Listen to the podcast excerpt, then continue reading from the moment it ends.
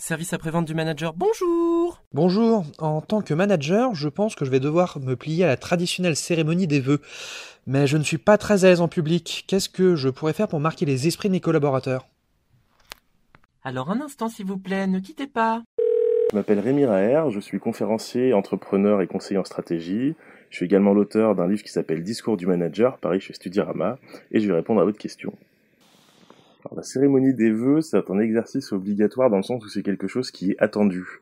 Mais c'est pas pour ça qu'il faut euh, l'envisager comme quelque chose de convenu, euh, ni comme quelque chose de traditionnel. C'est plutôt l'occasion, en fait, de porter un message en rassemblant ses équipes euh, dans un moment qui est plus convivial et moins formel que, euh, que d'autres réunions qu'on peut avoir dans l'année. C'est pas la même chose de faire une cérémonie des vœux pour 15 personnes que pour 150 personnes. Donc il faut adapter le format. Euh, mais si on a 15 personnes, une cérémonie des vœux, ça peut aussi être euh, une activité extérieure. Euh, un concours de laser game, par exemple, ça peut faire office avec un moment convivial derrière. Bon, si on a 150 personnes, c'est plus compliqué. Euh, là, il n'y a pas le choix que de les rassembler pour leur parler, mais c'est pas forcément quelque chose où euh, défilent euh, des discours convenus, euh, le président, le directeur général et ainsi de suite. Ça peut être quelque chose de très sympathique. Ça peut être présenté sous la forme d'une interview. Ça permet plus de dynamisme. Ou euh, ça peut aussi être tout simplement une formule courte où d'abord on fait une intervention simple et ensuite on, on invite d'autres personnes par exemple à parler pour présenter des projets phares ou des résultats qu'on a eu l'année écoulée ou des projets qu'on lance pour l'année à venir. Est-ce qu'il y a des choses à dire ou à ne pas dire dans un discours? Donc les choses à ne pas faire, euh, typiquement, c'est euh, cinq types de discours, je dirais. C'est-à-dire le discours sans destinataire, où on parle un petit peu à tout le monde, mais sans s'adresser à personne. C'est-à-dire quelque chose de très généraliste, euh, un discours de vœux euh, qu'on pourrait faire si on était euh, maire du patelin d'à côté. Ça, c'est effectivement typiquement le, le discours chiant pour des vœux.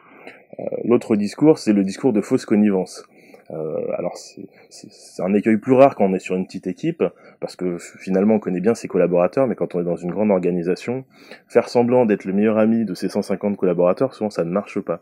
Donc il faut quand même rester à sa place, sans pour autant mettre de la distance, mais sans jouer sur une fausse connivence. Le, le troisième écueil, ce serait le discours de reproche, parce que parfois l'année n'a pas été très bonne. Euh, mais c'est pas le moment de dire euh, à ses équipes que c'est de leur faute, parce que c'est pas forcément le cas. Ça peut aussi être de la faute du manager. Le- la quatrième erreur, ce serait le discours sans contexte. Il n'y aurait rien de pire que de commencer un discours euh, en parlant de la tradition du Nouvel An. Il vaut mieux parler de quelque chose de récent, que ce soit l'actualité sociale, ou l'actualité de l'entreprise, ou même l'actualité des fêtes. C'est-à-dire que c'est en s'ancrant dans le réel qu'on peut capter l'intérêt des gens. Et puis enfin, il y a euh, la, la cinquième erreur qui, qui semble un peu amusante, mais qui est assez courante, qui est un discours nombriliste. C'est-à-dire qu'on on parle à quel point euh, on a été bon, euh, à quel point on a eu des super résultats, à quel point on a bien encadré ses équipes. Euh, C'est-à-dire le discours où on se, on se donne des lauriers à soi-même, c'est absolument pas le moment de le faire. Il vaut mieux mettre des couronnes de lauriers sur la tête de ses collaborateurs que sur la sienne. Et si je ne suis pas vraiment drôle dans mon discours? Si on n'est pas drôle, il il faut pas essayer d'être drôle déjà, parce que ça passera pas forcément. Euh, surtout que souvent quand on n'est pas drôle, c'est pas tant qu'on n'a pas d'humour qu'on ne sait pas manier l'humour. Donc on aura tendance à faire des choses qui se font pas. Euh, par exemple, être sarcastique en pensant que c'est de l'humour très fin, ça passe assez rarement. Euh, parce qu'on a tendance à rire de quelqu'un. Alors que quand on fait un discours, il faut pas rire de quelqu'un, il faut rire avec quelqu'un, ce quelqu'un étant bien sûr le public. Euh, donc si on n'a pas d'humour, ce qu'il faut privilégier, c'est l'énergie. Euh, à défaut de faire rire tout le monde, il faut leur donner envie. Et donc pour leur donner envie, eh bien il faut du concret, il faut des projets et il faut avant tout du réel. C'est-à-dire pas uniquement cette année on va doubler les chiffres. Faut dire cette année on va doubler les chiffres parce que et voilà ce qui est à votre disposition. C'est-à-dire se mettre au service de ses équipes. En fait, c'est assez difficile de trouver des discours inspirants chez les managers en France parce qu'on n'a pas tant cette tradition. Mais il y en a un qui était, qui était un très beau discours, c'était le discours d'Antoine Riboud, le patron de Danone, aux assises du CNPF. Alors si je me trompe pas, c'était en 1972, donc ça remonte un petit peu.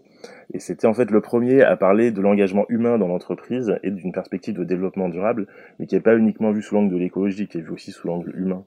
Et euh, donc là, c- ça peut être une très bonne référence parce que justement, c'est quelque chose qui est très axé sur l'entreprise, sur le management et sur la place de l'humain dans l'entreprise. Et c'est sans doute euh, le bon moment au Nouvel An de parler des gens plutôt que de parler uniquement des systèmes. Service après-vente du manager vous remercie pour votre question. Vous pouvez maintenant raccrocher. Un podcast de cadre emploi.